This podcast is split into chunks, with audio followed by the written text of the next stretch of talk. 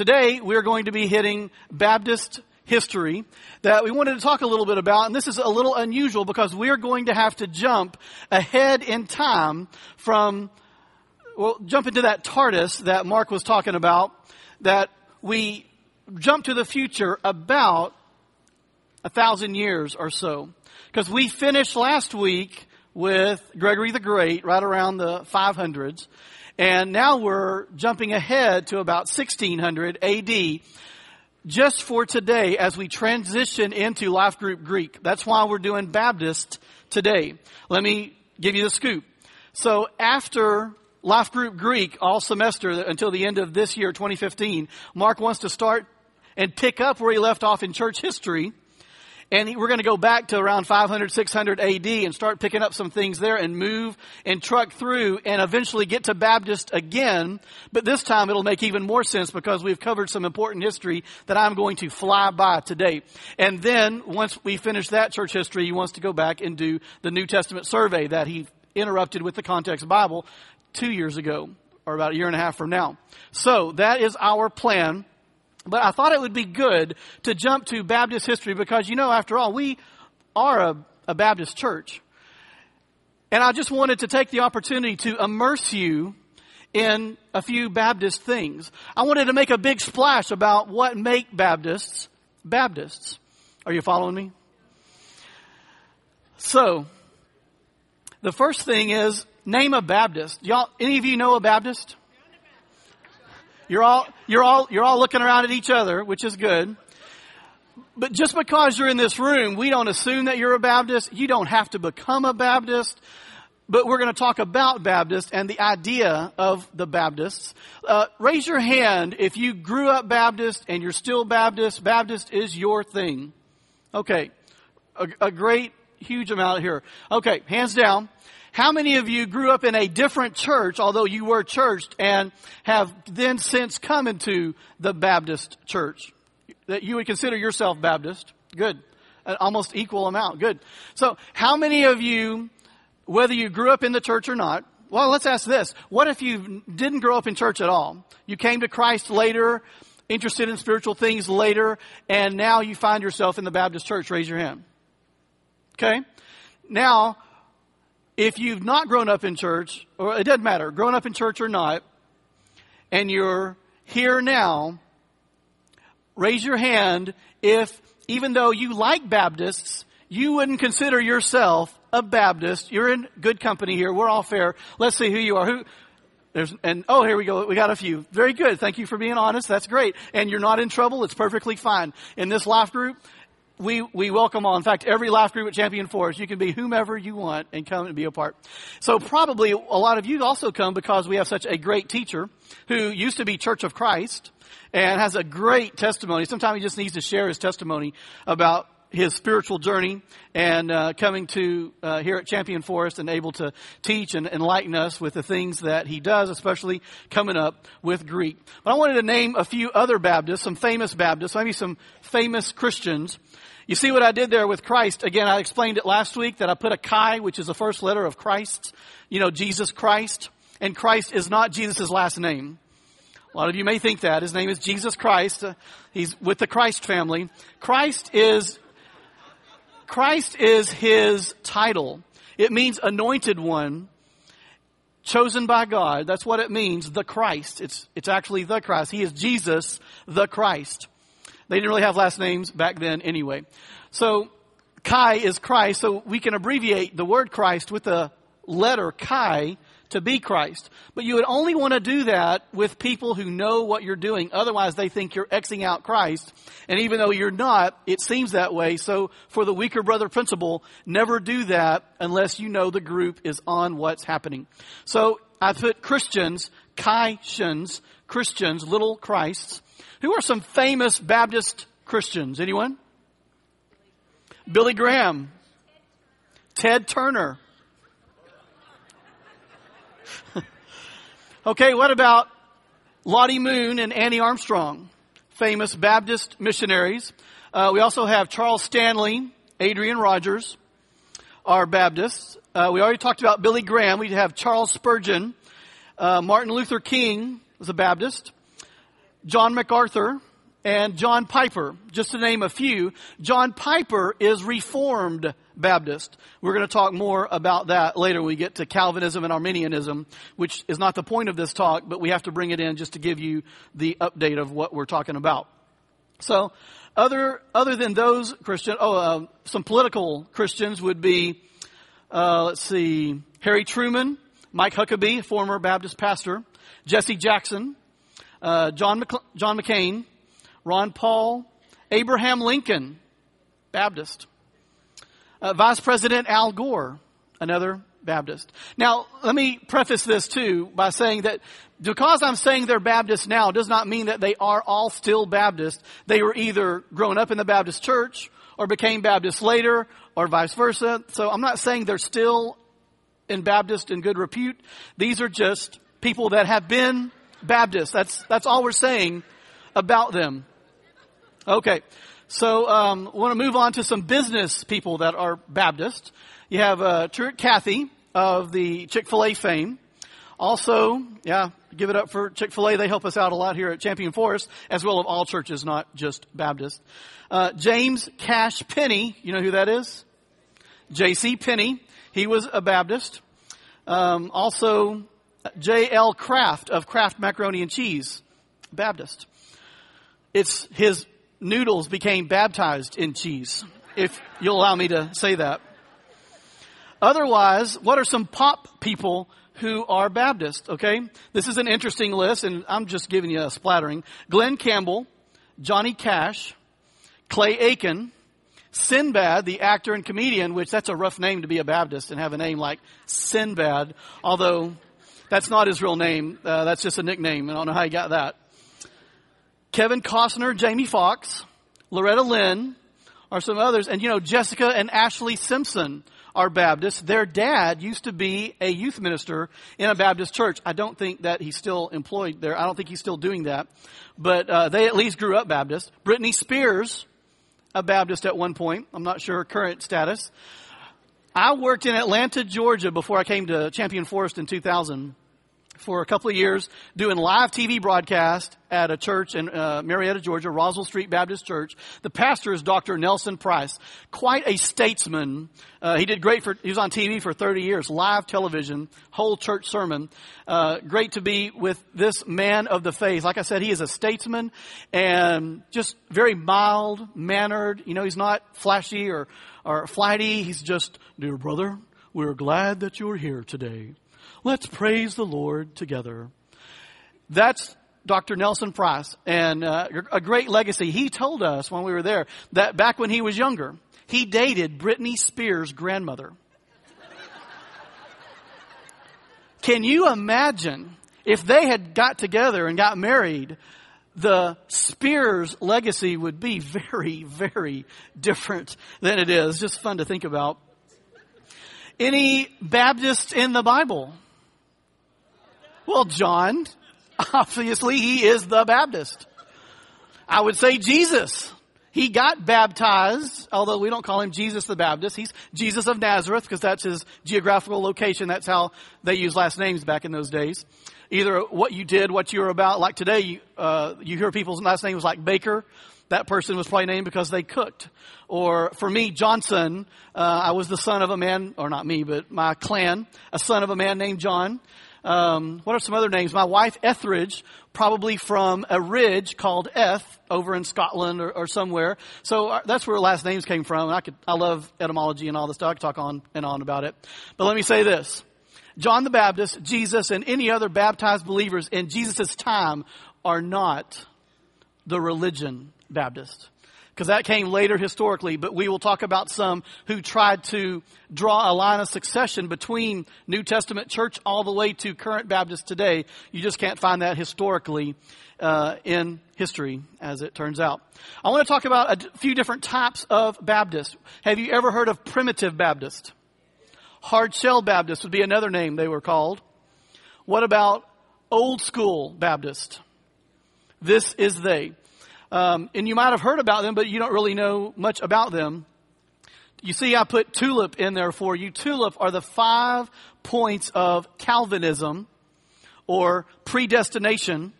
And it is set against Arminianism or free will. And this is a soteriological discussion that churches have had, particularly about a thousand years before Baptists came on the scene around 1609. I'm sorry, a hundred years before that when uh, John Calvin was alive and the discussion was before that. He made it famous. Our, uh, Jacobus Arminius, he was born about the time that Calvin died. So these guys never did debate each other but we use them as the icons of Calvinism, Arminianism, predestination, free will, and then you'll find that Christians are all kind of in the middle uh, at different places. Let me just go through the tulip with you just so you can kind of know what we're talking about. Calvinism believes the T is for total depravity, that man is unable to do anything good on our own. Get that from the Bible. The Arminians would agree, total depravity. Now, unconditional election is the U, that the Calvinists believe that God elects people by no means of their own, by nothing, no condition that they can do. It's all God's choice. While the Arminians would believe in prevenient grace, that God gives the grace to allow the individual who is depraved to come to a decision and make a free will choice to accept or reject Christ. The L is for limited atonement, that although Jesus' death was adequate for everyone, the whole world, the cosmos, it was, it is only given to and allowed, made effective for God's particular elect in the Calvin camp. While on the Arminian camp, they would say just the opposite. Atonement is for all. You make the decision. The I is irresistible grace that if God elects you and gives His grace to you, you don't have a choice. You have to accept it because His grace is, is something that you cannot reject. Arminians say, yes, you can reject the grace because you have free will. You can choose or not choose. And finally, perseverance of the saints in the sense that once you're saved, you cannot lose that salvation. God elected you, He chose you, He gave you the grace, He will keep you. On the other extreme, the Arminians oftentimes believe in the, those who are secure in Christ. And what that means is that if you are saved, Christ can hold you, but some believe that you can get out of his grip because of choices that you make and thus lose your salvation. So the primitive hard shell Baptists belong more to this, this tulip.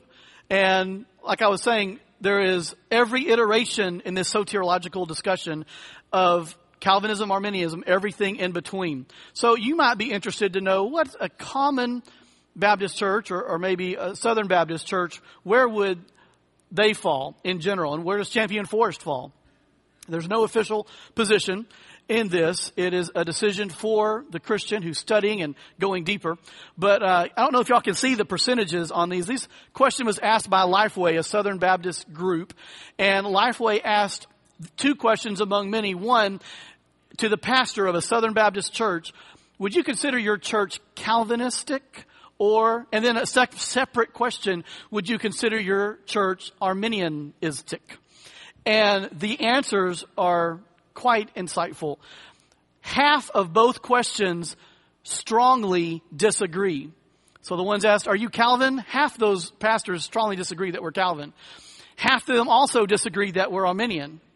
Only 8% said, yep, we're in this camp, and then about 9% said we're in this camp.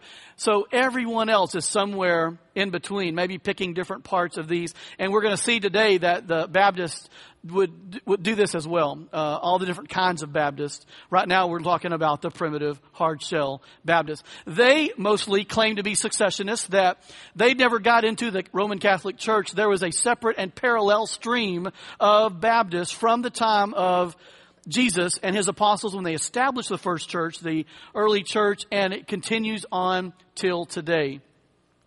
Another group would be the free will Baptist. As you might imagine, they can't, of tulip, they agreed with the T, but they had to get rid of the ulip because it didn't jive with them. They were also known for a lot of foot washing, and uh, so do primitive Baptists on, on occasion. Seventh day Baptists, when do you think they worship? On the seventh day, not just seven days, but on the seventh day is their worship service, like a seventh day Adventist.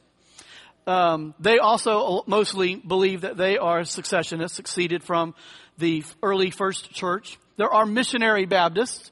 These were the guys that got on the missionary mission trip zeal a lot sooner than the other ones, uh, seeing the importance of getting the word out.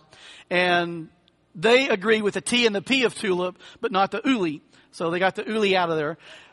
Finally, secessionists, again, they are. And then another group, these are not all the groups, these, because there are a lot of Baptist groups, and we'll tell you why. But American Baptists, before 1845, a big conglomerate, but in 1845, at the time of the Civil War, they had a split. So they became, the Northern Baptists went one way, the Southern Baptists went the other way. Guess which way they went? Well, the north went north and the south went south. Yes, you're following me. Now, the North American Baptists, they were thinking, you know, it's kind of weird that we have this geographical location attached to our name. What if someone in the south wants to be a Northern Baptist? That's a little awkward. So they went back and changed their name to American Baptist. Southern Baptists have kept that geographical location, but every once in a while in the Southern Baptist Convention, you will hear that they want to uh, vote to lose Southern and probably replace it with something else. And it has to pass two Southern Baptist conventions simultaneously. The vote has to be pro in both cases in order to make that happen. And although it's come close, uh, it, it's not happened yet, but it still may one day. So, speaking of Southern Baptists, I have this next chart for you. I'm sorry this is not in your handout. In fact, they said in the handouts, some of you have handouts with printing on only one side. If you're missing printing on the other side, you will need to switch that out when you leave because this is Mark's lesson on Baptist. I put two of his lessons on Baptist so that you can go back and check because I always want you to know what Mark says. I'm mostly speaking today from a professor of mine at seminary. Leon McBeth is one of the high ranking Baptist historians ever. Uh, Leon McBeth. I had him as one of my professors in seminary and he, um, I'm kind of following along his path, but as you can see, it'll follow right along Mark's path too because it's history. It's there, and we're just talking about it. So on this map, I want you to see that the blue are counties that have mostly Catholic people. They went to each county, found out what the, majority of group is, and they said, it's kind of like the electoral college. You're Catholic, you're Catholic. The red is Southern Baptist. The gray in the west, that's Mormon churches. Uh, we also have the orange is Evangelical Lutheran, if you can see the colors. Green is United Methodist Church. That county has the, more United Methodist churches than any other religion. And um, you can't see there's hardly any brown, but that's other religions. But you can see that Southern Baptists are the second largest, second only to Roman Catholic or Catholic churches, which majority is. And uh, I found that very, very interesting. I want to real quick talk about the term Baptist because that defines where Baptists got their name. Now, Baptists are not perfect. They're not always good. Sometimes they are. A lot of times there are a lot of good people who are Baptists. They had a lot of grief over the years and people have a lot of bad, a lot of people have bad taste in their mouth concerning the word Baptist. Well, that's not unusual, and we're going to talk about some of the reasons why. But the Greek word, the Greek verb for baptist or baptize is baptizo. You can see it at the top, the noun baptisma. So Latin got it from Greek, and they pretty much just transliterated. So you have baptiz, baptizare and baptisma. The French got it from the Latin, baptise and bapteme as the noun, baptism. The Middle and Old English got it from the French, and then that led us to our English words for baptism is baptize or baptism, which you are very familiar with. So if I transliterate the Greek letters, you're memorizing the Greek alphabet, right? So I don't really even have to transliterate it because you know what letter corresponds to our English letter. But for those of you who are still working on it, I've said it here for you. And just let me say that Mark and I both are saying you do not have to memorize the Greek alphabet to get the most out of Life Group Greek. It's just fun for some of you who want to, except for the fraternity, fraternity and sorority people who already have it memorized that you bragged about last week. Um, you don't, and we're not going to teach you Greek in Life Group Greek. So don't feel like if I come, I'm going to have to do homework. That won't be the case at all. You will be amazed at what you will learn from Greek words and syntax uh, coming up in Life Group Greek. So this is a little precursor to it. Uh, here's our word. Now, underneath each of those, I try to line up the letters baptize and baptism. Again, almost a transliteration. This is what's so great about Greek, a very specific language compared to English, which is very ambiguous. I can say love, and what do I mean? I love you. Do I love you like a really good friend, or do I love you like I love a milkshake? There's a big difference between that, but I know what I'm thinking, but I want you to feel good. So I'm like, I love you. But I'm thinking like a milkshake. I mean, you're, you're just a, a, a great person that, you know, gives me what I want, makes me feel good. But I wouldn't, you know, if you're in a car accident, I wouldn't drive down and, you know, take the door off or something maybe. I would. I would. If you, if you called me, I would. I'm just kidding. But you understand what I'm saying. It's very ambiguous language. We have to clarify when you're speaking English, even as a teacher.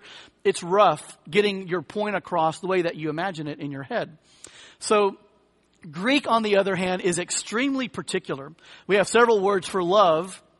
And if you want to find out what a word means, if you can find out what the Greek word meant based on how else it was used in other places in the Bible, other writings outside of scripture, you can get a sense for what those words mean and it becomes more real to you. It becomes better defined and you're better, better able to take God's word and use it the way that it was meant to.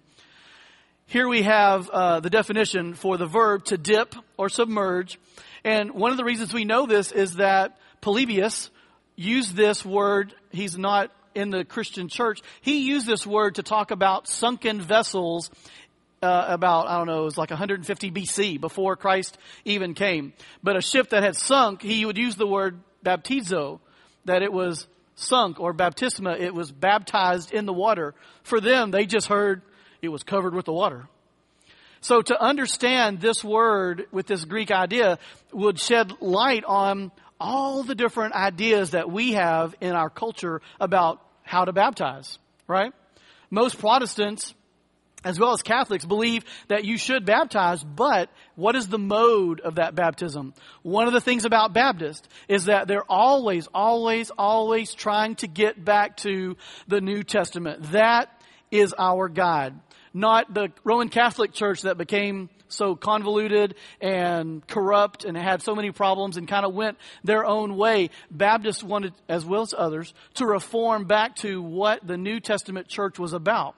That's one of the big reasons that I'm a Baptist, perfect or not. The noun ceremony of a baptism, the result of being baptized. We have uh, Baptist beginnings that we see in history right around 1609, and that is a big plus and minus. Baptists were not favored. When they left the Catholic Church or wherever they came from before they started doing the things that Baptists were doing, which were getting rid of infant baptism.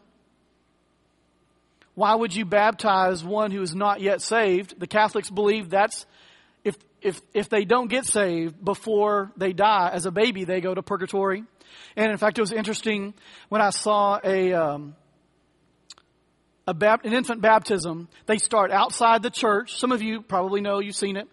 Because the baby is still in sin and outside the church, and they go through some questions with the godparents, and they come in and they do some other things and the signs of the cross, and, and then at one point they pour water, and that's just their mode of baptism. But Baptists were saying, is it right to baptize a baby? And if we're going to get down to the nitty gritty, what does baptize even mean? Let's get back to the mode that is proper as best we can tell because none of us were there. So I was trying to think of a symbol for baptism. I couldn't put a picture of a Baptist. So here is water. That's the closest thing that I would think of that would be a symbol maybe for a Baptist church. I want to dip into real quick Anabaptists. Anabaptists are not well, Baptists are not derived from Anabaptist, although one might think so. The word ana comes from the Greek word ana, ana baptizo, which means, what do you think it means? To baptize again. ana means again or to do over. So it was a derogatory term for anyone who would baptize somebody after they were baptized as a baby. And the Catholic Church did not like it at all, including the Church of England, where it was uh, most were Catholics at the time. For a group to come out and say, no, that baptism did not count, you need to be baptized later. Uh, among Baptists, also Anabaptists, uh, were persecuted and martyred. In fact, uh, King Ferdinand, he passed a decree, a decree, or said that anyone caught baptizing again, and a baptizing, should be baptized a third time by drowning. That was how they dealt with these splinter groups who were trying to go off and mess up what was already a good thing in the Catholic Church, or the Roman Catholic Church. And I am not saying the Roman Catholic Church is, is bad or evil at all. I'm just saying at this time there was a lot of corruption. People were looking to reform. So that's a quick word about Anabaptists. Also, Anabaptists, they believe, uh, took the Sermon on the Mount literally where you, you should never ever take a vow that, which means you cannot serve in political office. Do not serve in the military because they're pacifists. And so this is one reason why Baptists are often saying, you know, hey, we're not Anabaptist, although there was an influence with baptism. Um, they're very different than us. We did not derive or splinter out from the Anabaptists. So, like I was saying, in, in England, most were Catholic back in the 7th century. We talked about the issues that they had corrupt, selfish, convoluted religion. Baptists wanted to go back to a simpler New Testament type service. So they began a little bit of reform. There were several reformers. The Puritans were among some of them. They wanted to reform the church from within, stay apart, but say, hey guys, can't we be reasonable? Let's not do these things anymore, including baptism of infants. There were some that said there is no way that we tried it, your way, it's not going to happen. We need to separate, remove ourselves from the uh, Catholic Church. And so they are the separatists. They wanted to do reform from without. A couple of things about Baptists. There were two particular groups, the General Baptists and the Particular Baptists. So the particular, oh sorry, the General Baptists believed in general atonement. They were more Arminian in their thinking. And um, they separate, separated out, which was very dangerous because of the persecution.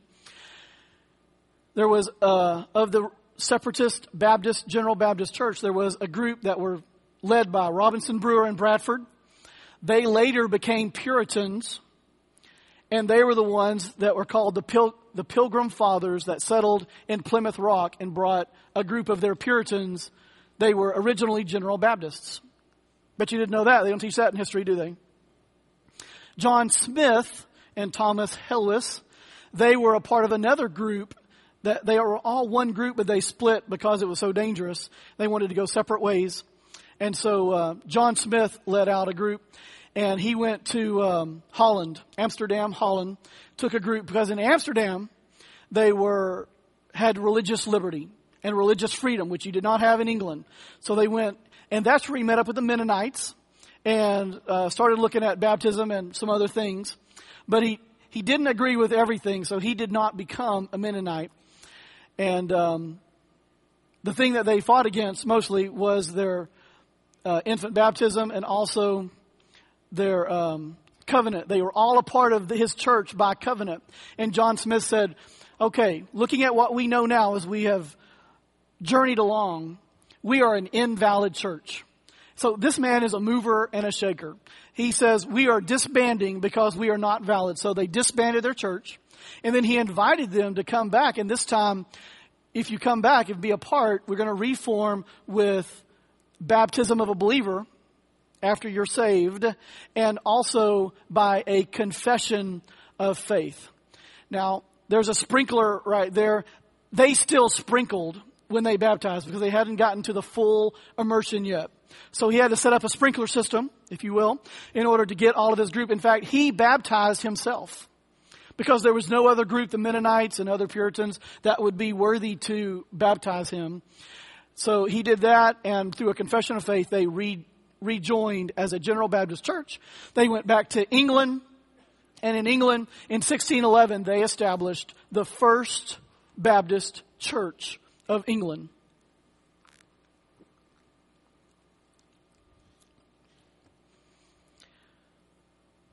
Now, how many of you know of a First Baptist church?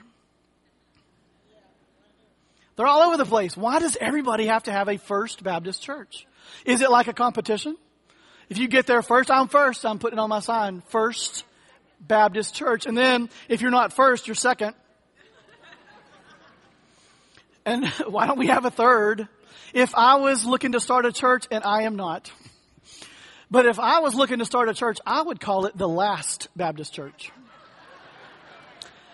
Because Jesus said, the first shall be last, but the last will be first. Seems appropriate. This was not a religious First Baptist church. It would just happen to be the first Baptist church recorded in history. There in England, 1611. And in 1650, there were 47 general Baptist churches in England. Their theology stemmed around general atonement, baptism of the believer still sprinkling, religious liberty. Religious liberty is important. They didn't believe that they should just be free as Baptists. Anyone could worship any way that they wanted to. That's what religious liberty is. That's why our pastor David Fleming said, if the Muslims want to have a, a church service here in the United States, that's fine. Because we practice religious liberty. Everyone can worship the way they want. Now, through evangelism and study of God's Word, we may bring people to different places at different conclusions. But religious liberty is a huge banner that Baptists wave. They wanted it themselves, and they were willing to give it for everyone, or they wanted everyone to have it. Also, you could lose your salvation was a general proponent of General Baptist. Now, particular Baptists were the other group that went along. They had particular atonement. They were much more like the Calvins. They, uh, God's salvation was only for particular people. Um, they were more of an independent instead of a separatist group. Um, there were one group that was started by Pastor Jacobs, and uh, names are not important. Dates are only somewhat, somewhat important, but I'm telling you for this reason that this church became known as the JLJ because of the first pastor, Jacobs, and the two subsequent pastors pastored together. They're Lathrop and Jessey. And this LJL, I'm sorry, JLJ church, uh, in 1633, some disbanded and formed another church.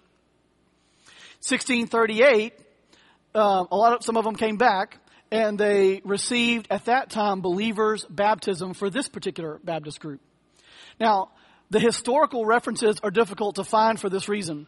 Because of the persecution, that people that were persecuting and killing Baptists as well as other Puritans and um, groups, Mennonites, those groups, uh, Methodists were a part of them as well. They would oftentimes destroy any historical evidence, covenants, or things that were written up because they wanted to wipe their ideas off the face of the earth. Didn't want anyone to have it. So some of, a lot of the history has been lost. So this is just what we know. For the particular Baptists, they um, believed in uh, particular atonement, Calvinist. Immersion by baptism eventually, a few years after 1638, they began full immersion baptism. Now, why is that significant? What is baptism? The thing that washes your sins so that you can be saved? No. It's very obvious from the three or the two thieves on the cross with Jesus. One repents of his sin, and what does Jesus tell him? After you're baptized, you can be with me in paradise, right? No, he, he did not say that.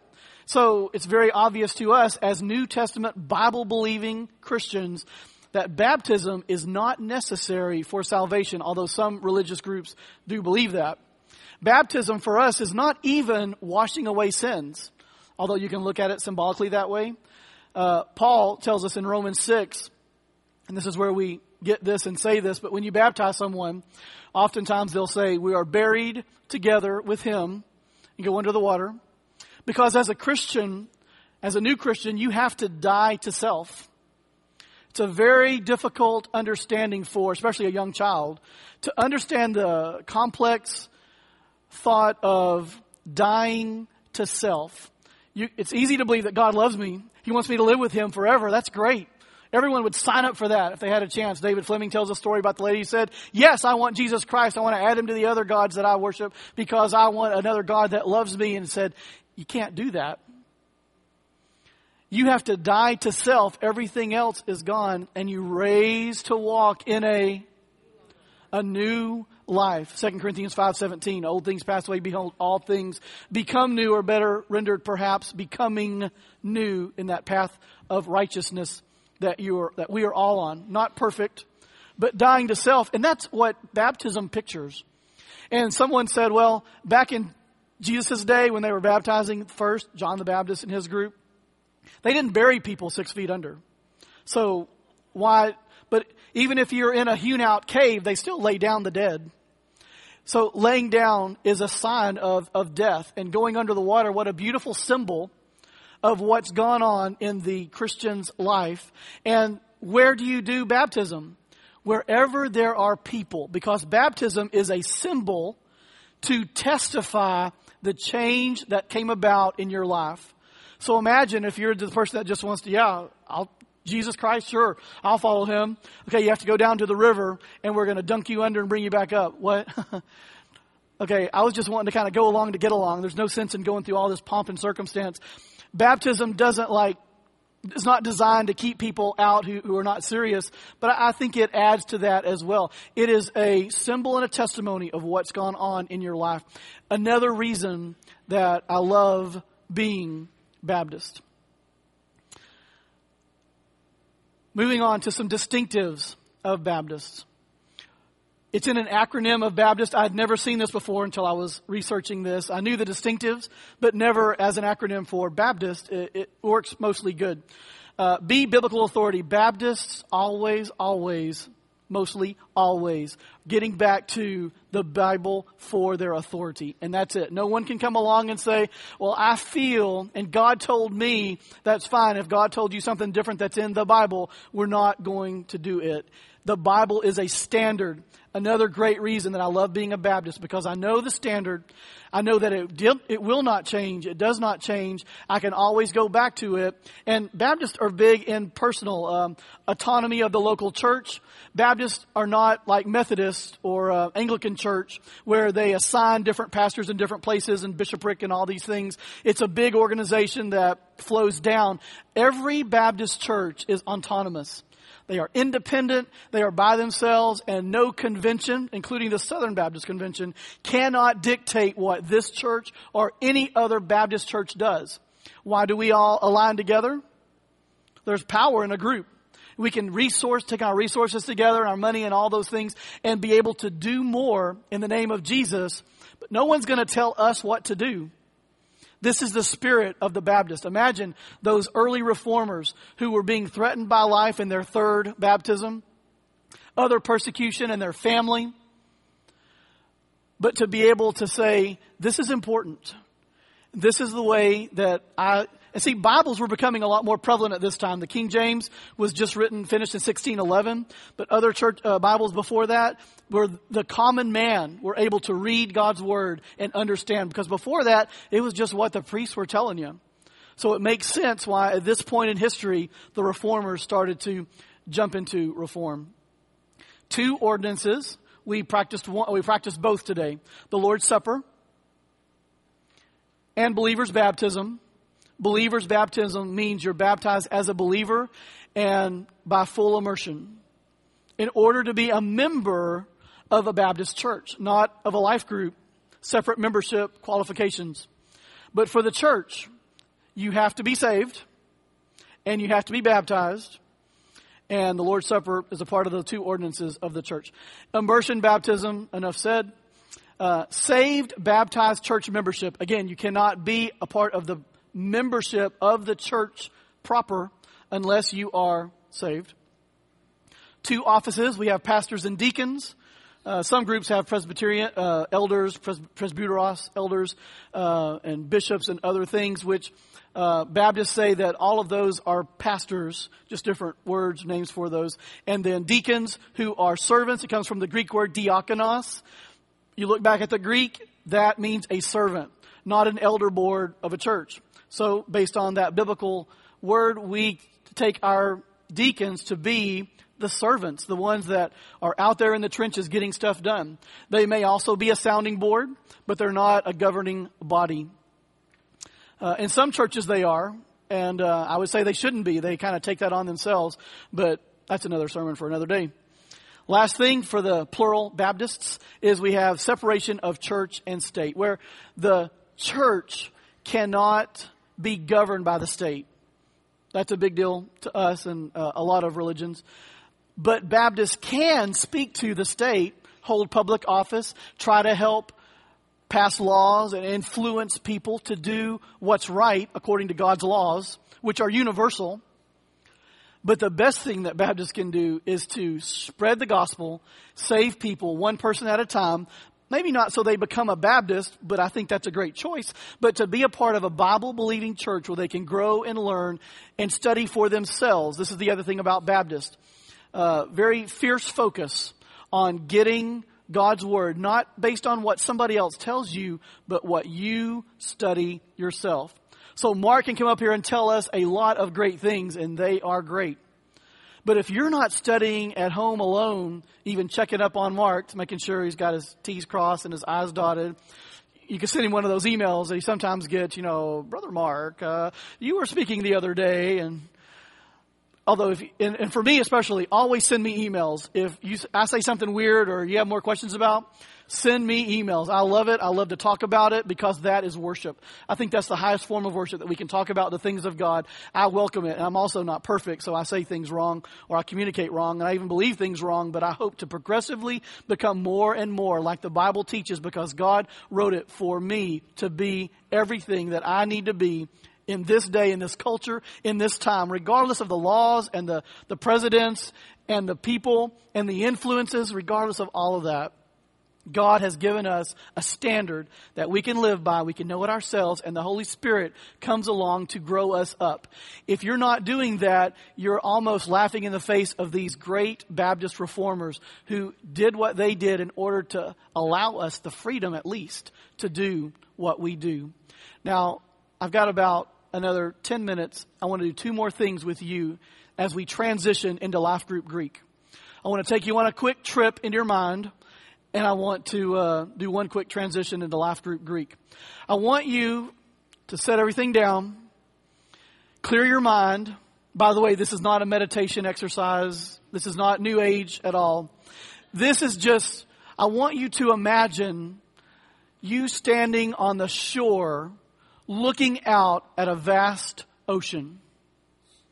Well, most of you don't have to imagine. I put a picture up for you. Now, you'll notice that the picture is not Galveston, okay?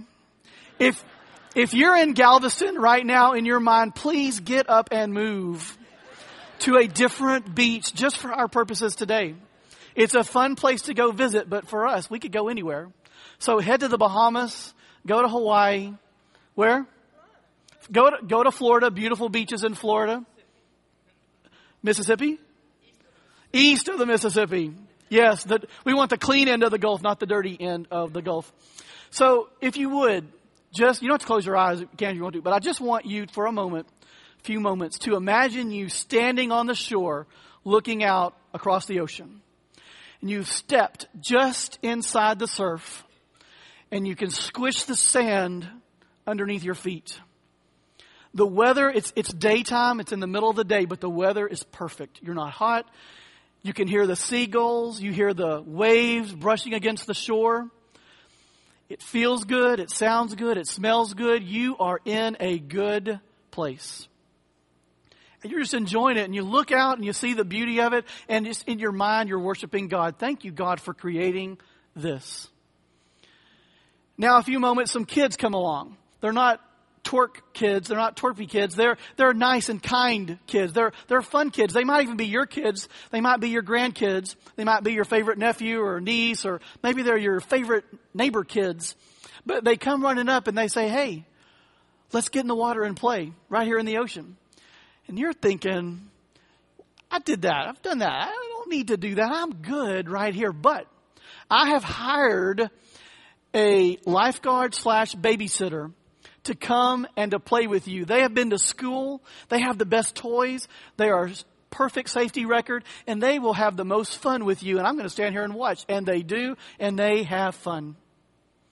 and you're just enjoying this and it just makes you feel a little bit better seeing the joy out there, feeling the joy in here. Everyone's happy. Your kids come up after a few weeks of this because you're doing it every day. Life is good. And your kids come out and say, Hey, why don't you come in with us this time? And you start to think about when you were younger and maybe some things that you did with your parents or uh, some older significant person that was cool. You made some great memories. You don't want to deny the kids this opportunity. So you say, you know what? I'm going to go through the trouble. I got to go back to the condo. I got to put on my swimsuit. I got to put on suntan lotion. I got to put my hair up. I got to do all, but I'm going to do it because I know it's important. This is going to be good. I can do this. And you do. And you get in and you have fun. You're making great memories in this beautiful ocean. It's just you and the kids. There aren't any brats or anybody else around. It's just y'all and you're having fun. And you do this for several weeks and it's great and you're making these great memories and you're checking stuff off. I am good at what I'm doing here. And then the kids go in one day and an older gentleman or, or lady come up, comes up to you and they say, Hey, have you ever gone a little bit deeper out there? I have before. I swam around. But uh, have you heard the stories about sharks lately? It is not good to go too deep out there in the ocean. You don't know what's out there. Hey, I tell you what, if you go out there, you will enjoy it. It's about three or four weeks that you think through this, and finally you decide, you know what? I'll give the guy the benefit of the doubt or the gal the benefit of the doubt. I will go a little bit deeper. And so you start walking out and it's pretty rough on top because the waves are just splashing around and water's going up your nose. Your guide says if you go underwater just before the ocean crests, it'll be a lot better than if you stay up and it knocks you over. So you see the, the wave coming, you think you might be crazy, but you go down underneath and the wave passes over and where you are is tranquil you think, well, this is great. I wish I could see something down here because I bet it's beautiful. It's a beautiful ocean, crystal clear water. And the guy says, well, well, actually, this is even better. Uh, you, you kind of feel a tap, the presence of something. You open your eyes just out of instinct. And you're like, oh no, I'm opening my eyes, but I can see under the water. That's strange. I figured it would have burned. Have you ever burned your eyes in the ocean, salty water? Did you know that you can open your eyes underwater and it won't burn? It's because when the oxygen mixes with the salt, that's what burns. As long as you stay underwater with your eyes open, no burn. You can open your eyes, and I've done it. It's there. Trust me, when you go, you're gonna, next time you're going to test me out. I know. Send me an email. When you come back up, close your eyes, come up, wipe the water away, open your eyes, much better. That, going underneath, opening your eyes, and all of a sudden you can see all this stuff, and your God says, hey, what if you take some equipment? I've got a snorkel. I've got a mask. I've got some flippers. You can go around here. There's a reef out here, some beautiful fish. You give it a couple of days and you're like, I'll give that a try. So you go deeper and you're seeing great things and you're amazed every time you come up and you're sitting around the dinner table. You're telling your family about all this great stuff that's happening. Because earlier you were like, I'm fine on the edge of the ocean and I've seen all the great things. I watch TV I know what's down there. I don't have to go and experience it. I even went one time to an IMAX with a 3D glasses and I saw the whole under of the ocean in 3D and it was awesome. I'm good with that. But now you're getting a taste of what happens when you go a little bit deeper with the right equipment and what you're able to experience and do. So your God says, Hey, you know, if you put an iron lung on, you get better flippers. You can go even deeper. Okay, well, I've given you the benefit of the doubt. Let's go. Next day, you're on a boat and you go out into the ocean. Before, you can't even see land now. You got trained on the way. You have your license now. It's a miracle. Your, your scuba license. You're just imagining. You go down and you're swimming around and it is better than you ever thought. You're seeing things that you didn't even see in 3D and you are experiencing it because you have decided to go deeper and to go further. With the right equipment, it makes it great. You come up and on the boat, you cannot stop talking about how great it is. The next day you go down again, you're scuba, and all of a sudden you see this school of jellyfish. Now you know what jellyfish are, and you know to avoid jellyfish. You turn around and you see a silhouette of a shark. And you come up out of that water as fast as you can and you say, well, that was fun. I am not going there again because it is dangerous. There are things that can hurt me. And your guide says, listen, there are forces in the world that want to keep you from enjoying this experience. But this is what you are created to do. And you say, well, I have spent a lot of money And I've spent a lot of time. It would be crazy just to throw it all away. It, this is costing me more than I'd imagined. My hobby fund and my budget is zip, but it's really worth it. And you go down again, and with the right guidance, you can avoid things that are not good and things that are hurtful or even things that are for your fear to keep you out of the water, to keep you from doing that which you are created to do. Now, you go back home to your family and you have some young kids that you influence, some middle-aged kids, some older kids, whatever, other people that are not even in your family, and you say, you know what, I've spent most of my life standing on the shore with my feet just inside, enjoying that I've got it good for the rest of my life. But I have experienced something that has told me that I was created for this, and it feels right, and I can do it. And so you want, you don't want them to have the same experience of being 50, 60, 70, 40, 30 years old, standing, still standing on the edge of the ocean thinking, I've already played around in the ocean. I don't need to do that. I'm going to leave that to the other guys. I want you to become scuba certified. I want you to be able to go deeper and experience it now because if you do, you'll be able to influence more with what you're learning than I did in this short time that I just can't stop evangelizing about it because I'm so excited about what God has done in me, allowing me to do what I'm created to do. And every time you go down deep, you learn a little bit more, and you experience something more, and it's yours. And you come back up out of the water every time, and you even start going to some conventions. And at the conventions used to, you would go to those and people would just talk about things that you had no reference for. Now you come to that service of worship and you're able to contribute because you've been there and you've experienced it. So you still hear the lecture about other oceans to dive in, other books to dig down deep in, other reefs in order to explore, other verses to come to terms with. And as you're learning that, but you're also worshiping the creator of the ocean who created you to do what you're doing now, going deeper. That's our new life group theme at Champion Forest Baptist Church. Going deeper for 2015 and 2016. Our desire is to bring you from people that come to the lecture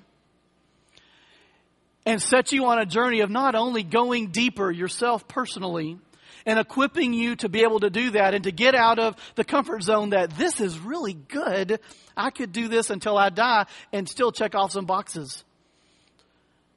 And it's not that none of you are going deeper, but our desire as a church, as a life group, is to equip and to bring us to that point of moving on as we go deeper and study the things of the Lord. That's our prayer for you. I'm out of time, so I won't do the third thing. Uh, I respect your time. Thank you for your kind attention today and uh, thinking with me along the shore to uh, go deeper. As we start Life Group Greek, this is exactly what we're about and what Mark's about in our desire to equip us all to be able to go deeper on our own. Let's pray. Our Heavenly Father, thankful today for the way that you invite us to come along and to go deeper into your word. And Father, as we do, we wait expectantly for your spirit to reveal to us. Allow us the opportunity to upgrade our worship as we talk about you because of the great things that you're doing, more than we could imagine heretofore, because we've imagined and experienced a lot of great things, Father. We know that you're a holy and awesome and miraculous God that will take us even further, because that's the reason you created us. We pray this in Jesus' name. Amen.